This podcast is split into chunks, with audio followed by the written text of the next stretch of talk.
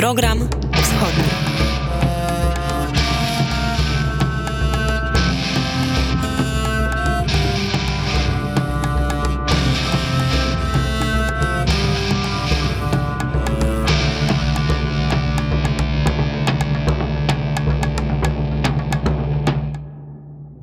Witam Państwa serdecznie. Wojciech Jankowski, audycję realizuje Jan Jagodziński, audycja Program Wschodni, jak zawsze w sobotę o tej samej porze. Nawet dzisiaj, wydaje mi się, jest godzina 10.07. W tym momencie wybiła, że nawet troszeczkę wcześniej y, zaczynamy. Dzisiaj oczywiście będzie łączenie z Wilnem, a jak z Wilnem to tematyka białoruska. Tutaj, prawda, stałe e, historyczne składniki się nie zmieniają.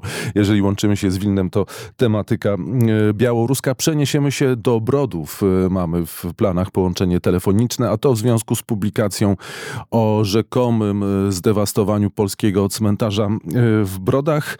Porozmawiamy oczywiście o tym e, wywiadzie z Władimirem Putinem, jeżeli to można nazwać wywiadem, który tyle emocji wzbudza w, chyba na całym świecie. A na koniec y, odwiedzimy Mołdawię. W każdym razie takie są plany na dzisiaj, a po drugiej stronie telefonu powinna być Olga Siemaszko. Dzień dobry. Witam Wojtko, witam słuchaczy Radewnet. Dzień dobry. Kiedyś miałem taki zamiar, e, żeby nauczyć się czterech języków Rzeczypospolitej, ale ponieważ kiep ze mnie ignorant i nieuk, to nie nauczyłem się, ale labas, ritas i dobrej ranicy potrafię powiedzieć. Labas rytas. A zatem, ja, a jeszcze jedno pytanie. Jaka pogoda? Czy usłyszymy to nasze ulubione litewskie słowo? Nie, niestety dzisiaj nie usłyszymy, a pogoda nie jest tak zła jak zwykle w lutym w Wilnie, ale nie tak dobra, jak bym chciała. A ja chcę słońca i wczoraj można było go zobaczyć w stolicy Litwy i to rzadki dzień, który powinien przejść do historii. Wszyscy chyba już czekamy na słońce, chociaż ta zima jest y, dość y, łagodna, trzeba powiedzieć. A jaka pogoda nad y, tematyką białoruską? No teraz usłyszymy w wiadomościach.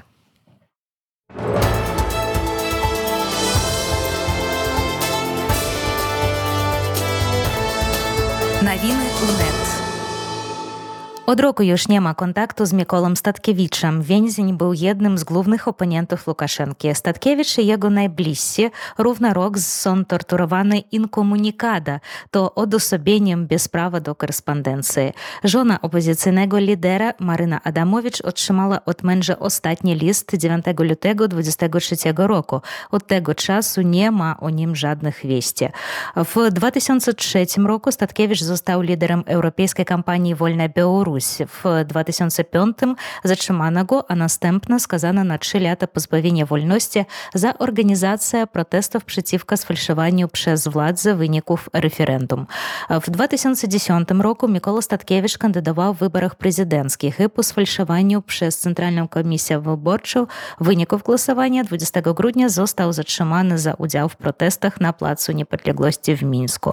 W 2019 roku Statkiewicz ogłosił, że zamierza startować w wyborach prezydenckich w 2020 roku, jednak Centralna Komisja Wyborcza odmówiła rejestracji jego komitetu wyborczego w związku z wcześniejszą karalnością polityka. Wtedy opozycjonista poparł najpierw Serhieja Tichanowskiego, a następnie jego żonę Światlana Tichanowską. 31 maja Statkiewicz został zatrzymany w drodze na wiec wyborczy Tichanowskiej. Później został skazany na 14 lat pozbawienia wolności.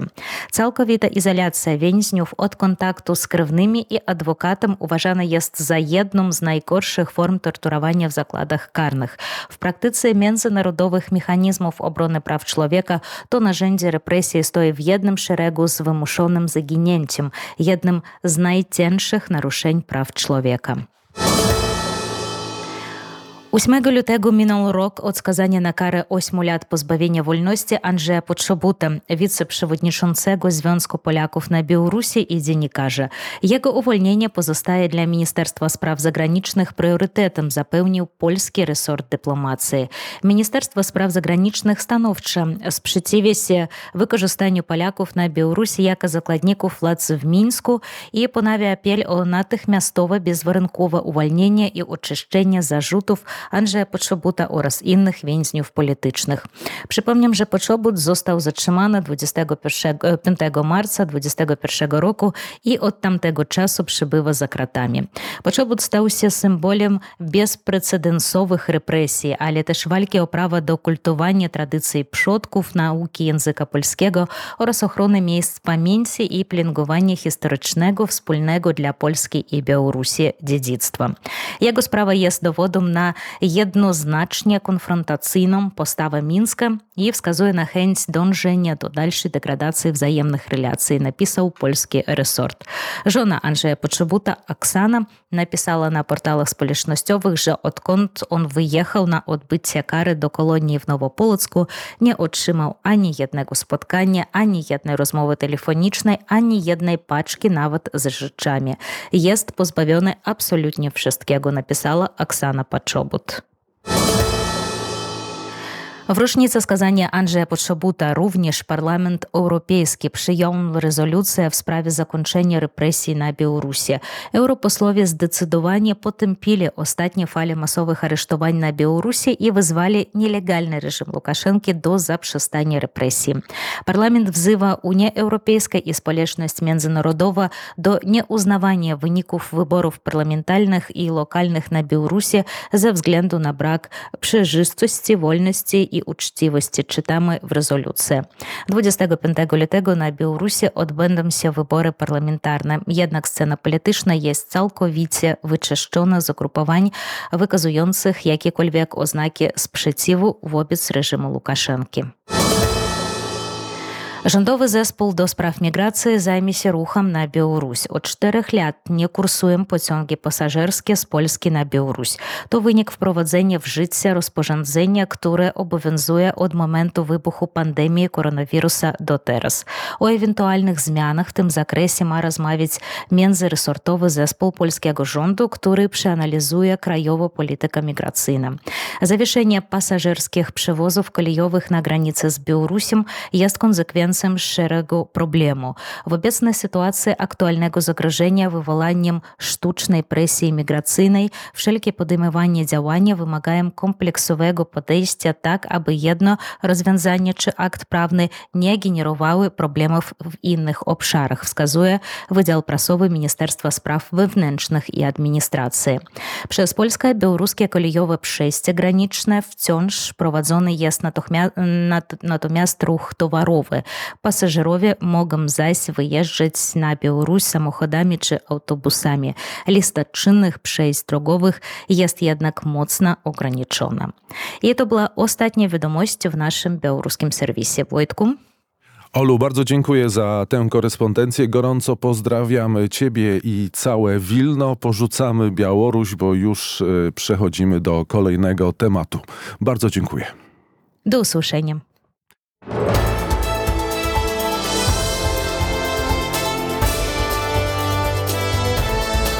Новини A my przenosimy się na Ukrainę. Brody, miasteczko w obwodzie lwowskim. Portal Kresy24 poinformował, y, opublikował informację, że rzekomo mm, został tutaj zdewastowany polski cmentarz. Wedle tej informacji mm, ciężki sprzęt miał zrównać y, z ziemią y, tak zwany polski cmentarz, bo okazuje się, że to określenie też jest nieprecyzyjne, ale tak miejscowi ludzie nazywają to miejsce. Po drugiej stronie ksiądz Wiktor Iwaniuk. Szczęść Boże. Antoniuk. Antoniuk, proszę mi wybaczyć. Proszę mi. Szczęść Boże. Szczęść Boże. Proszę księdza, czy te wiadomości, które e, przed chwilą podałem, a, a moim zdaniem to nie są wiadomości, tylko fałszywa informacja, powołuje się tutaj na radną e, panią Olgę Krawczuk, radną miasta Brody. Czy to jest prawda? To nie jest prawda, to nie ma nic wspólnego z rzeczywistością. Polski cmentarz wojskowy, to, to, on jest w ogóle nieruszony, nie było tam nic, żadnego takiego ciężkiego sprzętu. Obok, obok e, gdzie był no taki prawie że las, obok tych, e, obok tego cmentarza polskiego. No i tam e, służby komunalne robiły porządek, powycinali krzaki, jakieś takie, tam było, prawie były takie dżungle. I potem się okazało, że tam są stare krzyże, no betonowe takie już w ziemię wrośnięte. Tak nie, nie wiem, tam były jakieś pogrzebania. To, to na pewno nie polskie były e, pochówki. E, tak oczyścili śmiecie, powywozili i tak i zostawili. E, niektóre drzewa były pochylone, czyli już były położone, wywrócone z korzeniami. Stare drzewa to popielowali. Niektóre te e, pnie e, tym sprzętem, tym ciągnikiem, traktorem udało się wyciągnąć. do niektórymi pniami były jeszcze elementy krzyżów, połamane krzyże. To tam chyba tam trafiło to na takie zdjęcie, czy na wideo. A obok tego, gdzie była równy plac bez żadnych pochowań, to tam ten e, ciągnik, ten buldozer, on tam równał. Tam wyrównał to ziemię i tam, tam nie było żadnych tego, tego. I to nie wiem skąd takie popłochy, bo tam nic takiego się nie działo. W ogóle na terenie polskiego zachowania e, tych cmentarza wojskowego tam nikt nic nie robił. Z tego nic tam nie jest popsute ani zepsute. Wszystko jest jak było. A, a tamta pani to ona jest, ona w ogóle, oni walczą z merem. Takie oni, takie jeden drugiemu tam coś tam starają się tak podrzucić, żeby tego swoje porachunki oni to, to tak, tak, tak, takim sposobem oni jakoś tak czynią. Także spróbuję tą informację, nic nie, nie jest tknięte, nic nie, nie zdewastowane i nic tam nie jest w ogóle naruszone. Księże mówią, że na wojnie, a to jakaś taka wewnętrzna, polityczna wojenka w Brodach prawdopodobnie, że na wojnie prawda pierwsza umiera, a zatem tutaj nieprawdziwą informację pani radna y, puściła w obieg. No, ja oczywiście ksiądz nie wie dlaczego, ale dlaczego y, aż tak, y, aż tak y, fałszywa... Ja słyszałem, słyszałem, że to jest ciągnie się od lat. To, to wszystko takie walki. To chyba, nie wiem, to... Bo ten e, mer, on ma popularność, tutaj jego wybierają. E, No, druga kadencja chyba u niego czy coś. E, No, to nie ona jedna tam przeciwko niemu ta e, taka... To jest taka grupka ludzi. Tutaj taka, taka polityka tutaj jest. A w czasach wojny powinno się być ostrożnym, bo każda taka rzecz może być wykorzystana przez trzecią stronę. Księże, jeszcze ostatnie pytanie. Niedługo będzie ten smutny dzień, dzień 24 lutego, czyli to będzie już drugi, zakończony drugi rok y, tej aktywnej fazy wojny. Jak żyją parafianie? Jak w Brodach? To, jaki to ma wpływ na życie? No, ubolewamy wszyscy, że to się ciągnie, że ludzie giną, że brakuje tam tym naszym chłopakom, żołnierzom wszystkiego tam na, jak mówi się, na, na nulu, czyli tam na, na, na froncie, na tym i że no jakoś próbują to, bardzo ludzie dużo ginie, próbują jakoś to no, wypełnić te pustki. I no, modlimy się cały czas za, za, za, za to, że skończyła się wojna, żeby to się, żeby to, ten pokój zapanował u nas.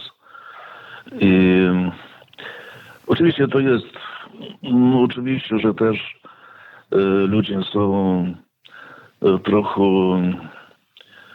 e, przeżywają, bo czekają, że może tam przelecieć coś w każdej chwili, nie wiadomo gdzie to leci, gdzie to tam jakaś rakietka, czy jakaś tam ten no i ubolewamy tam, gdzie to ludzie giną tego, gdzie to tam rakiety padają i ludzie giną.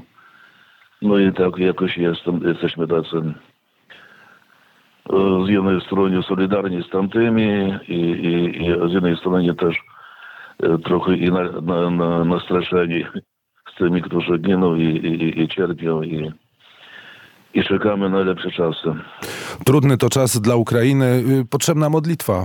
Y, Taki wniosek chyba też możemy z naszej rozmowy wyciągnąć. Ta potrzeba modlitwa i tylko nie tych, którzy się modlą, a tych, którzy nawet o tym nie myślą, zwłaszcza ci ludzie z wschodu. E, Bóg zapłać i proszę mi wybaczyć, że przekręciłem nazwisko, ale u nas w redakcji nasz kolega Dmytro An-. Antoniuk ma to samo nazwisko i widocznie e, uznałem, że taka zbieżność nie może być możliwa. Ksiądz Wiktor Antoniuk, Brody, parafia w Brodach. Dziękuję za rozmowę. Proszę, dziękuję. Program wschodni jest godzina 10.21. E, Chwila muzyki. Paweł Bobołowicz zapowiedział, że w tej audycji, w przeciwieństwie do raportu z Kijowa, który jest prawie codziennie poza środą, kiedy jest Studio Lwów, e, muzyka nie może być prezentowana. A skoro już wspominam o raporcie z Kijowa, to też przypominam o Twitterze, czy w tak zwanym Twitterze, bo to już jest X, czarne niebo. Tam warto zajrzeć, e, obserwować, bo wszystkie aktualności ze wschodu są tam e, podawane. I poza tym e, ruszyła nowa ukraińska audycja, audycja po ukraińsku. W środy o godzinie 22 prowadzi redaktor Switłana Miałek. A skoro już zapowiedzieliśmy ukraińską audycję, to posłuchajmy też ukraińskiej muzyki. Program wschodni.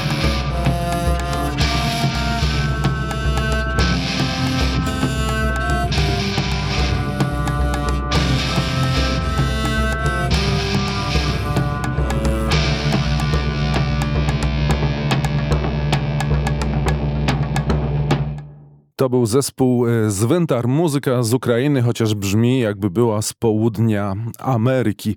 A po drugiej stronie telefonu Maria Przełomiec. Dzień dobry. Dzień dobry panu, dzień dobry państwu. Bardzo lubię ten zespół. Kiedyś nawet nagrywaliśmy z nimi rozmowę dla Studia Wschód. Rzeczywiście to jest bardzo dobra muzyka, a Artur Żak e, ich e, wykopał dla nas, już dawno temu odkrył e, i często sięgamy po tę muzykę. Pani redaktor, Nie, przepraszam, że wejdę słowo. Nie wiem, czy państwo wiedzą, że lider tego zespołu jest grafikiem i jest autorem takiej słynnej dosyć swego czasu takiego rysunku e, klęczący, wspierający się nawzajem Polak i Ukrainiec i wbijający w ich plecy e, bagnet Rosjanin. O, piękny motyw. To bardzo, e, to bardzo e, ważna uwaga w tym momencie. Pani redaktor, Maria Przełomiec i po przecinku co? Bo jesteśmy przyzwyczajeni, że Studio Wschód, co się dzieje ze Studiem Wschód?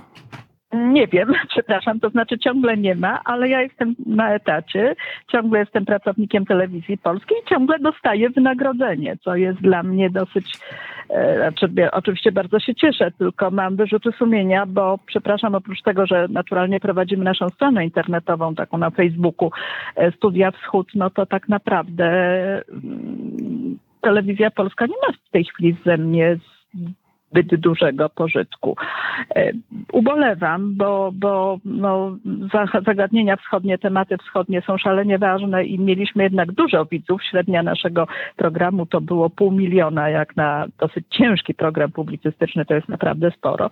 No ale mm, wpływu na to nie mam. To znaczy co tydzień wysyłamy pytanie, co z naszym programem do obecnych władz telewizji i na razie nie otrzymaliśmy na to żadnej odpowiedzi. Tematy wschodnie są bardzo ważne, nawet można powiedzieć, że tak ważne nie były przez e, długie lata, jak w ciągu ostatnich e, dwóch lat. E, W tym Tak, tyg- a program Studio Wschód ma 17 lat. Znaczy skończy, sk- skończyłby teraz w lutym 17 lat.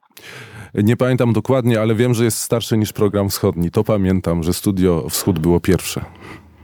To prawda. To prawda. Tucker Carlson przeprowadził, no, możemy to nazwać wywiadem z Władimirem e, Putinem. Wszystkie oczy zwrócone w, w tym kierunku. Oczywiście masa komentarzy. E, Jak pani ocenia tę rozmowę? No, ja cierpiałam oglądając, bo niestety jako z dziennikarskiego obowiązku em, zobaczyłam to, no to nie był wywiad przede wszystkim. To był jakiś e, no, przerośnięty uczeń, który na baczność, e, w cudzysłowie oczywiście, e, wysłuchiwał e, słów swego mentora, absolutnie na nie nie reagując i broń Panie Boże, nie zadając temu mentorowi ani jednego trudnego pytania. E, W dodatku uczeń był ewidentnie źle przygotowany, jeżeli idzie o poruszane przez mentora tematy. Chodzi mi o przede wszystkim o historię. E, I nie tylko, nie tylko o historię, ale w ogóle o, o, o kwestie, o które pytał. E, Tam była jedna rzecz, która, na którą zresztą została, została zwrócona uwaga. E, Mianowicie Władimir Putin wygłosił w pewnym momencie taką kwestię, że bardzo się dziwi, że Zełański e, tak popiera, no, czy stanął na czele nazistów, nie wiem, banderowców, etc., etc., skoro jego ojciec walczył w II wojnie światowej. No, ojciec Zełańskiego urodził się w 1947 roku, więc walczyć w II wojnie światowej nijak nie mógł. Być może Putin pomylił go, z, pomylił Zełańskiego z Wiktorem Juszczynką, poprzednim prezydentem, którego ojciec rzeczywiście walczył w II wojnie światowej, nawet był więźniem Oświęcimia. No ale, y, przepraszam, no, na litość boską, jeżeli ktoś się przygotowuje do wywiadu, to powinien chociażby takie podstawowe wiadomości mieć. I o kwestiach historycznych już nawet nie wspomnę. Tak, tak. Tysiącletnia Rosja y, i parę innych motywów, które znamy z rosyjskiej narracji. Z jednej strony nic nas chyba tam nie zaskoczyło, jeżeli o, o chodzi o granie historią czy, czy, czy, czy narracjami. Z drugiej strony y, dzisiaj jeszcze raz odsłuchiwałem y, pewne fragmenty. Bardzo mnie zaniepokoił, oczywiście wiele rzeczy tam niepokoi, ale bardzo mnie zaniepokoił temat grania Węgrami i rozmowa na temat Węgier, że właściwie Władimir Putin niczego nie proponował, no ale tam mieszkają Węgrzy, którzy marzą o powrocie. Gdzieś mi ta czerwona lampka tutaj mocno zabrzmiała. Tak, rzeczywiście. To znaczy, yy, nie, nie, bardzo zauważyłam w polskich mediach, żeby ktoś zwrócił uwagę na to, że, że Putin stwierdził, że właściwie część Ukrainy powinna należeć do Węgier. E, Ponieważ Viktor Orban uważany jest w Europie za takiego sojusznika, najbliższego sojusznika Putina, no niestety swoimi częścią swoich postępowań zdaje się potwierdzać tę, e, to, to, to, to, to stwierdzenie, tę opinię. E, W związku z tym rzeczywiście to jest niepokojące. Zresztą dla mnie również niepo, równie niepokojące było te zapewnienia, że, że Rosja na pewno nie zaatakuje ani krajów bałtyckich, ani Polski, bo, bo nie ma w tym żadnego interesu. A tutaj Tucker, który potwierdził, no tak, tak, rzeczywiście Rosja ma sama ogromne obszary, to po co jej jeszcze e, coś dodatkowego. Ja tylko przypomnę, że w lutym 2022 roku um, przed 24 oczywiście, bodajże 22, ale tu mogę się, znowu lutego, tutaj się mogę oczywiście mylić. E, Minister spraw zagranicznych Rosji, Siergiej Ławrow, również stwierdził, że Rosja nie ma żadnego interesu w atakowaniu Ukrainy. To może będzie niesmaczny żart, ale mam takie wrażenie, że gdybym usłyszał, że są plany zaatakowania państw NATO, to bym chyba spokojniej spał, niż gdy, gdy słyszę takie zapewnienia w czasie e, tego wywiadu. No coś w tym jest, to prawda. Liczne e, tematy pol, e, polskie, wątki polskie, też granie historią. E, Polska sojusznikiem Hitlera, niepozwolenie na prze, prze, przemarsz czy, czy przetransportowanie radzieckich wojsk w 1938 i tak dalej, i tak dalej. No, przede wszystkim również odcięcie przesyłu rosyjskiego gazu RFN. No, y, a, jeszcze jedno, nie wiem, czy Państwo wiedzą, że Unia Polsko-Litewska została zawarta w XIII wieku według Putina. Y, No nie, to rzeczywiście, znaczy wątki polskie przypominały mi taki dziecinny wierszyk, y, kiedy Kara Mustafa, wielki wódz Krzyżaków, szedł, przed swymi, szedł ze swymi zastępy przez Alpy na Kraków do obrony swych granic, zawsze będąc skory. Pobił go pod Grunwaldem król Stefan Batory. I właściwie te wszystkie twierdzenia Władimira Putina można znakomicie dostosować czy odnieść do tego dziecięcego wierszyka. Czy kłamstwo na kłamstwie i kłamstwem poganiało? E, Dla mnie było fascynujące to, że Tucker słowem do tego się nie odniósł. Ja rozumiem, że może w Stanach Zjednoczonych historia pierwszej, drugiej e, Rzeczpospolitej i państwa polskiego nie jest szczególnie popularna, ale znowu, jeżeli dziennikarz znany dziennikarz, uznany dziennikarz, e, przygotowuje się do jakiegoś wywiadu i ma zamiar zadawać pytania, czy może podejrzewać, że wyjdzie kwestia również państwa polskiego czy sąsiadów rosyjskich, no powinien dysponować minimalną wiedzą, a przynajmniej ściągą, do której może popatrzeć. A rozpoczyna się ta rozmowa z tego, co wiem, z wykształcenia jest pan historykiem, więc poniekąd został zaproszony Tak do możliwości, do możliwości odniesienia się do tego wszystkiego, a to później był chyba półgodzinny, nie sprawdzałem, wykład Yy, yy, tak, tak, dokładnie. Wywiad, wy, wykład Władimira Putina na temat jego y, wizji historii. Co z tego wynika dla nas? Bo oczywiście, tak jak już b, b, powiedzieliśmy, nic nowego tutaj nie było. To znaczy te, te wszystkie manipulacje czy przekształcania albo granie prawdą, bo czasami padają prawdziwe y, zdania, ale y, interpretacja y, jest nasuwana y, y, fałszywa. One y, ku No tak, czemuś tak, na zmierzają. przykład y, sama nazwa Ukraina, no stwierdzenie było rzeczywiście prawdziwe. No, to stąd pochodzi nazwa Ukraina, ale to nie znaczy, że Polska stworzyła naród ukraiński.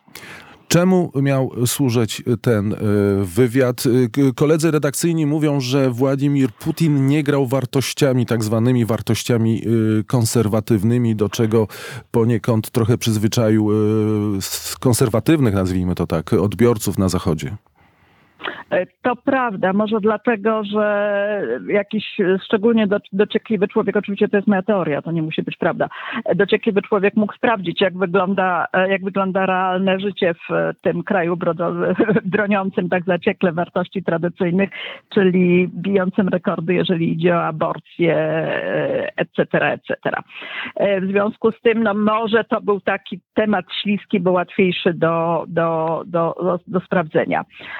E, po co był ten wywiad, no to by trzeba było zapytać i Putina i Takera. Natomiast wydaje mi się, że tak, jeżeli chodzi o Takera, to on chyba chciał, bardzo chciał, przypomnijmy, że on z Fox News dostał no, za nierzetelność, no, dlaczego to nie dziwi, dziennikarską y, usunięty, no ale jest w tej chwili autorem, właścicielem takiej platformy, więc przypuszczalnie chodziło mu o to, żeby nagłośnić tę swoją działalność, internetową działalność dziennikarską. E, jeżeli chodzi o Putina, no to tutaj, prawda, kilka pieczeni przy jednym ogniu.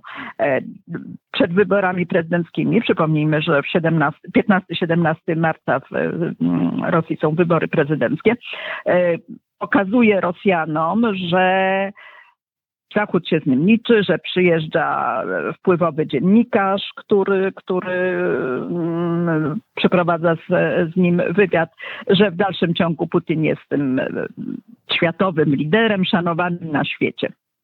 Więc to jest, no i w dodatku to, co podkreślały media y, mm, rosyjskie, e, znaczy dawały do zrozumienia, że Tucker, e, że przepraszam, no tak, że jest tak naprawdę wysłannikiem e, kandydata na prezydenta e, Donalda Trumpa. Pojawiły się nawet takie informacje, że prawda, może zostać e, wiceprezydentem. No więc, że tutaj chodzi o jakieś nawiązanie kontaktów pomiędzy Moskwą a Waszyngtonem, czy przyszłym, przyszłym mm, gospodarzem Białego Domu. Jeżeli chodzi o, o znaczy, a jeżeli chodzi o kwestie zachodnie, no to Tucker jednak ma bardzo wielu widzów w Stanach Zjednoczonych, ta jego platforma. W związku z tym e, po prostu sprzedaje przekaz, rosyjski przekaz dla Amerykanów. E, szczególnie dla tych, którzy tak jak część elektoratu republikanów e, skłaniają się ku takich idei izolacjonistycznych. Czyli po co Stanom Zjednoczonym jakaś wojna w Europie, po co oni się do tego mieszają, kiedy mają własne problemy, widzę, przepraszam bardzo, no problemy z migracją. Na granicy z Meksykiem, do której to migracji, do których to kwestii? Zdaje się, że Rosja również troszeczkę dokłada, e, e, ma w tym również swój wkład. Ja wiem, że to brzmi dosyć dziwnie jak spiskowa teoria dziejów, niemniej jest to prawda na, część to nie są tylko Meksykanie, ale również nagle o dziwo pojawili się tam ludzie z Bliskiego Wschodu czy z, z Afryki. W związku z tym, wracając do tego przekazu dla Amerykanów, po co Amerykanom jakaś wojna na, w Europie? Lepiej niech się zajmą własnymi mm, problemami. Kwestia utrzymania pozycji lidera, międzynarodowego lidera, tylko osłabia e, Stany Zjednoczone i jest im to absolutnie niepotrzebne. Natomiast tak samo jak sankcje przeciwko Rosji osłabiają gospodarczo Stany Zjednoczone, natomiast tak naprawdę w żywotnym interesie Stanów Zjednoczonych leży przestanie dozbrajania Ukrainy, doprowadzenie do jakiegoś pokoju, powiedzmy kompromisu, oczywiście na rosyjskich warunkach, no i utrzymywanie e, dobrych stosunków z Rosją. Patrzę z niepokojem na zegarek, to już jest godzina 10.38, a jeszcze ważna wiadomość z Ukrainy. Dymisja, informowaliśmy o tym, mówiliśmy o tym, że stosunki są złe między prezydentem e, a głównodowodzącym. E, takie przecieki już się pojawiały od jakiegoś czasu, no ale w końcu stało się. Dymisja Waleria Załużnego. To prawda, to znaczy e, niestety, no, Państwo macie nade mną przewagę, dlatego że macie, jesteście albo częściowo w ogóle na Ukrainie i albo macie swoich ludzi na Ukrainie. Jak to wygląda z zewnątrz? No teoretycznie Stany Zjednoczone, znaczy nie teoretycznie, praktycznie Stany Zjednoczone powiedziały, że to nie jest ich sprawa. Z drugiej strony Załóżny cieszył się jednak zaufaniem y, zachodnich elit. E, No przede wszystkim cieszył się bardzo dużym zaufaniem wojska. E, Dymisja, do, do dymisji dochodzi w bardzo trudnym dla Ukrainy okresie. E, Przede wszystkim sytuacja na froncie, czyli ukraińska armia broniąca się właściwie na całej linii frontu przed no, przeważającymi siłami rosyjskimi. A po drugie, ciągle nie wiadomo, co będzie z amerykańską pomocą, która stanowiła jednak e, główną część zachodniego wsparcia dla Ukrainy. Ukrainie brakuje żołnierzy, Ukrainie brakuje, zaczyna brakować broni. W tym momencie zostaje zdymisjonowany popularny głównodowodzący. Z drugiej strony, rzeczywiście to, co pan powiedział, od miesięcy mieliśmy sygnały o tarciach pomiędzy prezydentem a głównodowodzącym. E, No, oczywiście tutaj prezydent gro winy przypisuje się Załęskiemu, ale przypomnijmy, że również e, Walery Załużny e, nie był bardzo pokorny, dlatego że przypomnijmy jego tekst z listopada dla Economist, gdzie właściwie krytykował politykę władz e, ukraińskich. No i potem ta ostatnia wypowiedź dla CNN-u. E, Co podkreślają polscy generałowie, którzy są lepszymi specjalistami od takich spraw niż ja. E, Jedno było niebezpieczne, mianowicie zaczęło być pomijanie, jeżeli chodzi o wydawanie jakichś poleceń i podejmowanie decyzji przez władze, zaczęły być pomijany głównodowodzący, co oczywiście też jest bardzo złym sygnałem. Nie jest to dobre, ale równie niedobre były tarcia pomiędzy prezydentem a głównodowodzącym. Bardzo żałuję e, generała Załużnego. Być może rzeczywiście w tej chwili urośnie on na realnego i zagrażającego pozycji obecnego prezydenta, jego konkurenta w ewentualnych przyszłych wyborach. Zobaczymy. Życzę Ukrainie, żeby z tym problemem sobie jak najszybciej i jak najlepiej poradziła, bo to jest w naszym żywotnym interesie. I właściwie zakończyłbym tę rozmowę, ale wczoraj była w naszym studiu moich kolegów z Czarnego Nieba, z raportu y, z Kijowa, w raporcie z Kijowa Agnieszka Legucka, która mówiła, że gdy ten sławny artykuł w The Economist się ukazał, była w Stanach Zjednoczonych i że ten artykuł był bardzo źle przyjęty w Ameryce. No właśnie, czyli, czyli bardzo cenię sobie oczywiście panią profesor Legucką i, i to potwierdza tę moją, y, to, to co powiedziałam przed chwilą. No, chyba też błędem generała Załużnego było takie wyniesienie na zewnątrz y, różnicy zdań między władzami a wojskiem. Jeszcze jedno pytanie na e, zakończenie. Może mi wypada zapytać, bo gro pracy to są moi koledzy, to jest Paweł Bobołowicz, Artur Żak, Dmytro Antoniuk. Czy pani obserwuje nasz raport z Kijowa i Czarne Niebo?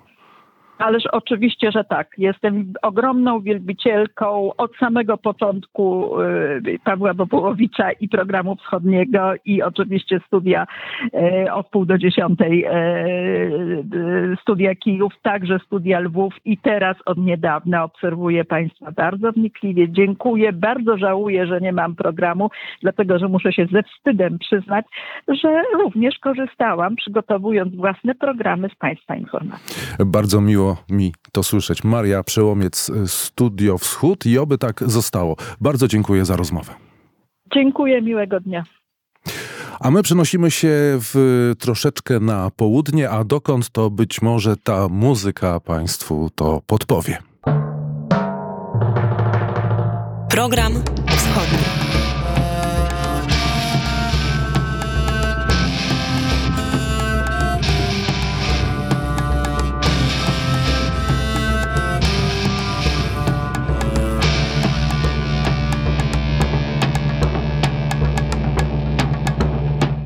A ta grupa to oczywiście z Dobrzy z obok e, pewnego e, napoju, który jest produkowany e, w Mołdawii. Nie wiem, czy o tej porze można o tym mówić. To główny produkt e, eksportowy Republiki Mołdawii, a jeżeli się mylę, to nasz rozmówca z pewnością mnie poprawi.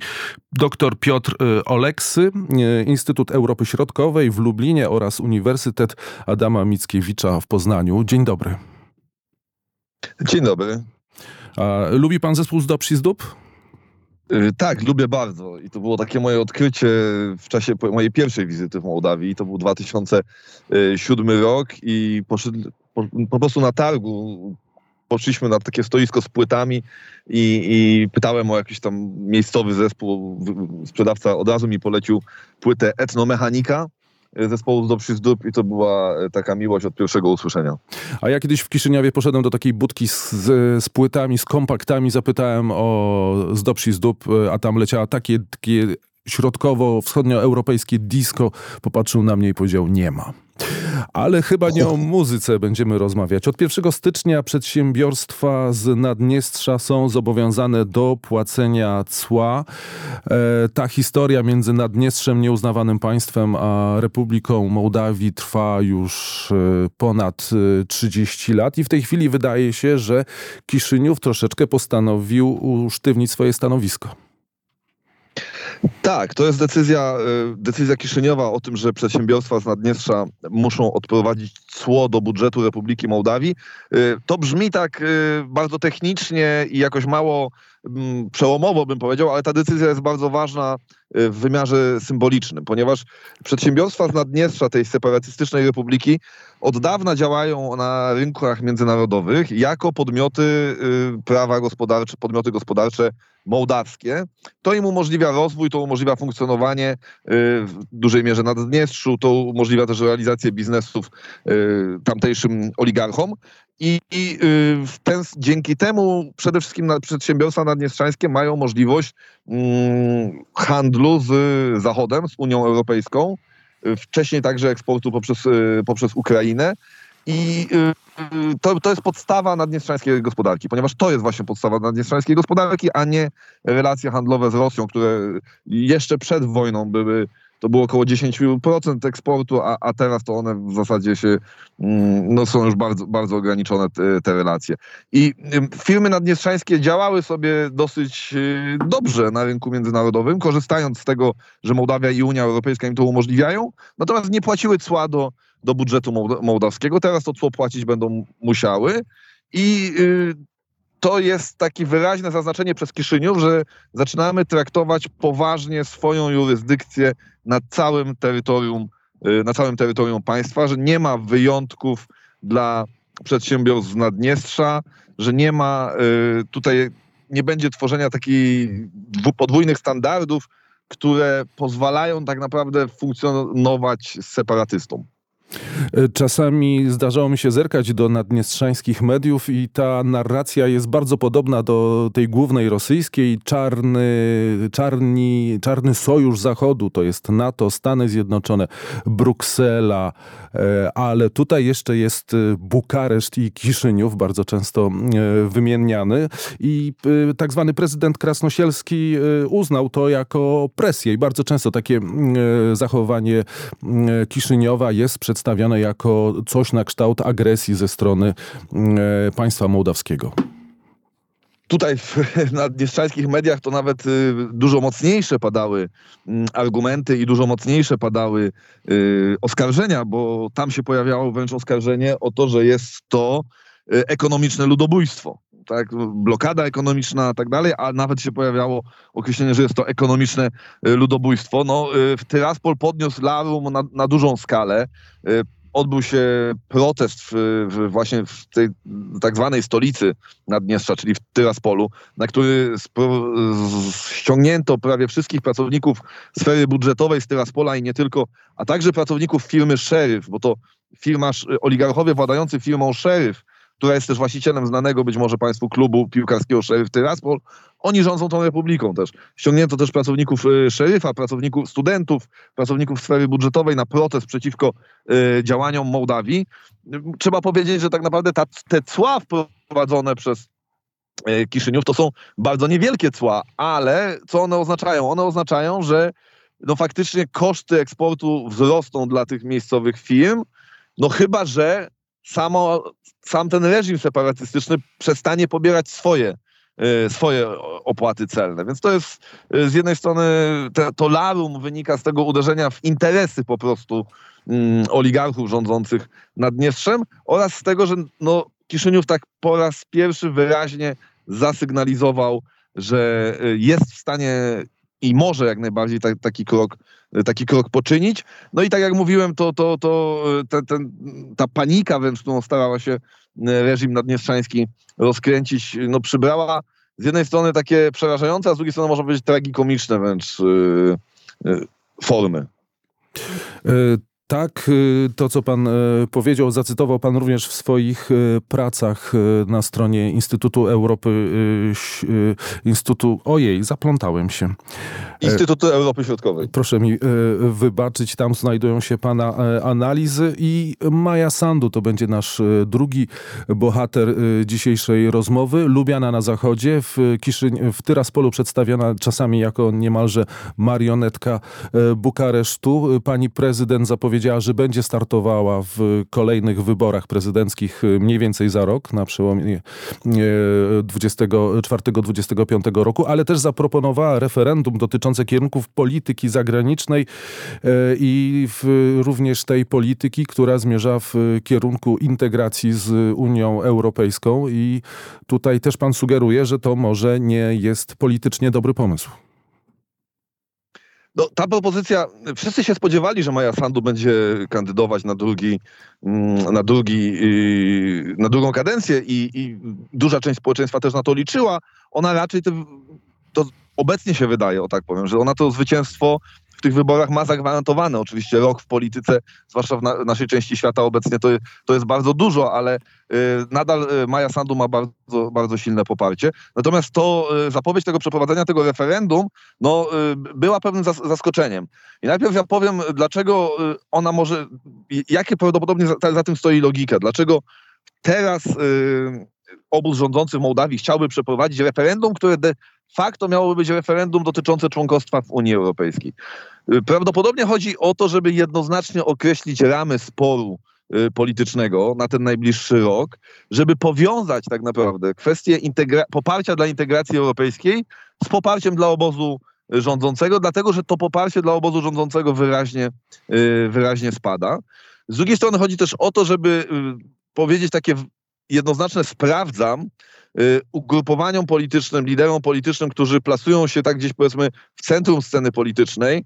Do niedawna byli y, politykami prorosyjskimi, a teraz deklarują się jako formalnie proeuropejscy y, i prozachodni. Przede wszystkim chodzi o Iona Czebana, to jest y, bardzo popularny y, burmistrz y, Kiszyniowa, czyli, czyli stolicy Mołdawii. A dlaczego to nie jest być może naj, najlepszy pomysł? No to właśnie wynika, już to zasygnalizowałem, wynika to z tego, że poparcie dla obozu rządzącego spada, dlatego że y, duża część Mołdawian jest rozczarowana brakiem wyraźnych sukcesów w tych działaniach, które mogłyby polepszyć życie zwykłego y, obywatela. I pojawia się takie zagrożenie, że wielu wyborców potraktuje to referendum nie jako referendum de facto za, za czy przeciw wstąpieniu do Unii Europejskiej, bo też nie wiadomo tak naprawdę, czy, on, czy ono, jak, jak będzie brzmiało pytanie na, nadal. Nie wiemy, y, jakie y, to referendum będzie miało konsekwencje prawne, czy to będzie wiążące, czy konsultacyjne. To, to są wszystko znaki zapytania, więc y, jest obawa, że duża część społeczeństwa potraktuje to jako nie referendum w sprawie Unii Europejskiej, tylko plebiscyt poparcia dla obozu rządzącego. I w tej sytuacji chcąc wyrazić jakieś takie nie, czy wyrazić swoje niezadowolenie wobec partii aktywności i Solidarności która jest tą partią rządzącą, bliską Mai Sandu, ludzie mogą to referendum zbojkotować, bądź yy, no przede wszystkim myślę bojkotować, zbojkotować, a nie głosować na nie. I yy, wtedy ten rezultat yy, będzie niski, a to będzie wizerunkowo bardzo, bardzo źle wyglądało i to, tą kartą na pewno zagrają, zagrają siły prorosyjskie. Do tego jeszcze warto nadmienić, że no, ten obóz proeuropejski jest w ostatnich czasach dosyć mocno oskarżany przez siły powiedzmy prorosyjskie, ale też część takich komentatorów y, po prostu bardziej niezależnych o y, działanie na granicy y, praworządności, powiedzmy. No, albo o łamanie zasad praworządności, powiedzmy, albo działanie na granicy praworządności. To się jest związane z na przykład z wyeliminowaniem ugrupowania politycznego, które jest finansowane przez zbiegłego oligarchę, to ugrupowanie zostało wyeliminowane z wyborów samorządowych. To jest związane też z kilkoma innymi działaniami. No i wiemy dobrze, że ogólnie w e, Europie mm, połączenie wyborów prezydenckich czy parlamentarnych z referendami w tak bardzo ważnych kwestiach, też jest często odbierane jako działanie na mm, granicy y, pra, praworządności. I to też może się wizerunkowo źle odbić na, na obozie rządzącym. Można powiedzieć, że to usztywnienie Kiszyniowa, czy raczej chęć odzyskania y, kontroli nad swoimi y, terenami ma związek z wojną na Ukrainie. Wypowiedzi pani Mai Sandu w mediach są dość mocne. Jest taki wywiad, to zresztą powołuje się na pana w radiu Wociea Besarabiej, kiedy Maja Sandu mówi, że warunkiem reintegracji jest pozbycie się reżimu w Tyraspolu. To już są dość ostre słowa. To są dość ostre słowa, ale w jej przypadku nie jest to e, nic nowego, dlatego że Maja Sandu weszła do tej wielkiej polityki i została prezydentką z hasłami antyoligarchicznymi i y, y, hasłami związanymi z, wa, z walką z korupcją. Więc kiedy ona mówi, że trzeba się pozbyć reżimu oligarchicznego w Tyraspolu, to ona nie, w ten sposób mu, nie chce mówić, że, mm, że tak powiem, to, znaczy to inaczej. To jej głównym zarzutem wobec tego reżimu jest przede wszystkim to, że jest to reżim oligarchiczny, żyjący z korupcji i niejako żerujący też na, na, na własnych y, obywatelach. Jest to mocno powiedziane, ale trudno też wyobrazić sobie, y, żeby mogła ona tę sprawę postawić inaczej. A z, należy też nadmienić, że y, rosyjska agresja na Ukrainę zmieniła relacje między Kiszyniowem a Teraspolem.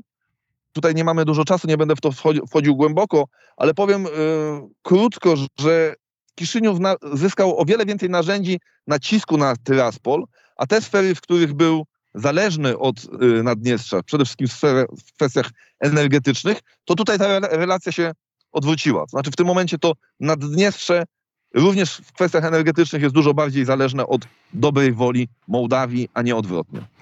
Panie doktorze, mamy dosłownie pół minuty. Warto też wspomnieć, że e, te elity naddniestrzańskie dzielą się na te, powiedzmy w umownie, biznesowe, czyli szeryf, które są dość łagodniejsze i tak naprawdę myślą o własnych interesach, ale są te, powiedzmy, wojskowe, które są ściśle związane z Rosją. Tak, to są przede wszystkim, e, tam znajduje się, trzeba powiedzieć, 1500 żołnierzy służących jako żołnierze e, Federacji Rosyjskiej, choć w większości są to miejscowi ludzie urodzeni i wychowani e, już w, Naddniestrzu. Jest też całe Ministerstwo Bezpieczeństwa Państwowego, właśnie Ministerstwo Obrony. To są te, powiedzmy, to jest ten pion władzy, który jest powiązany z Rosją, z rosyjskimi służbami i celem jego działań jest przede wszystkim realizacja interes rosyjskich interesów strategicznych. Myślę, że to jest rozmowa niedokończona i jeżeli pan doktor się zgodzi, za jakiś czas znowu y, do pana zadzwonię. Oczywiście bardzo chętnie. Bardzo dziękuję za rozmowę. Doktor Piotr Oleksy, Wojciech Jankowski z Państwem się żegna. Jan Jagodziński realizował program wschodni. Dziękuję bardzo za uwagę. Przypominam, raport z Kijowa cztery dni w tygodniu, również w YouTubie, godzina 9.30. YouTube Czarne Niebo. Gorąco Państwu polecam. Do usłyszenia, a w środę rzecz jasna Studio Lwów. Jak zawsze obok mnie siedzi Adrian Grałek. Już czas na serwis Radia Wnet. Program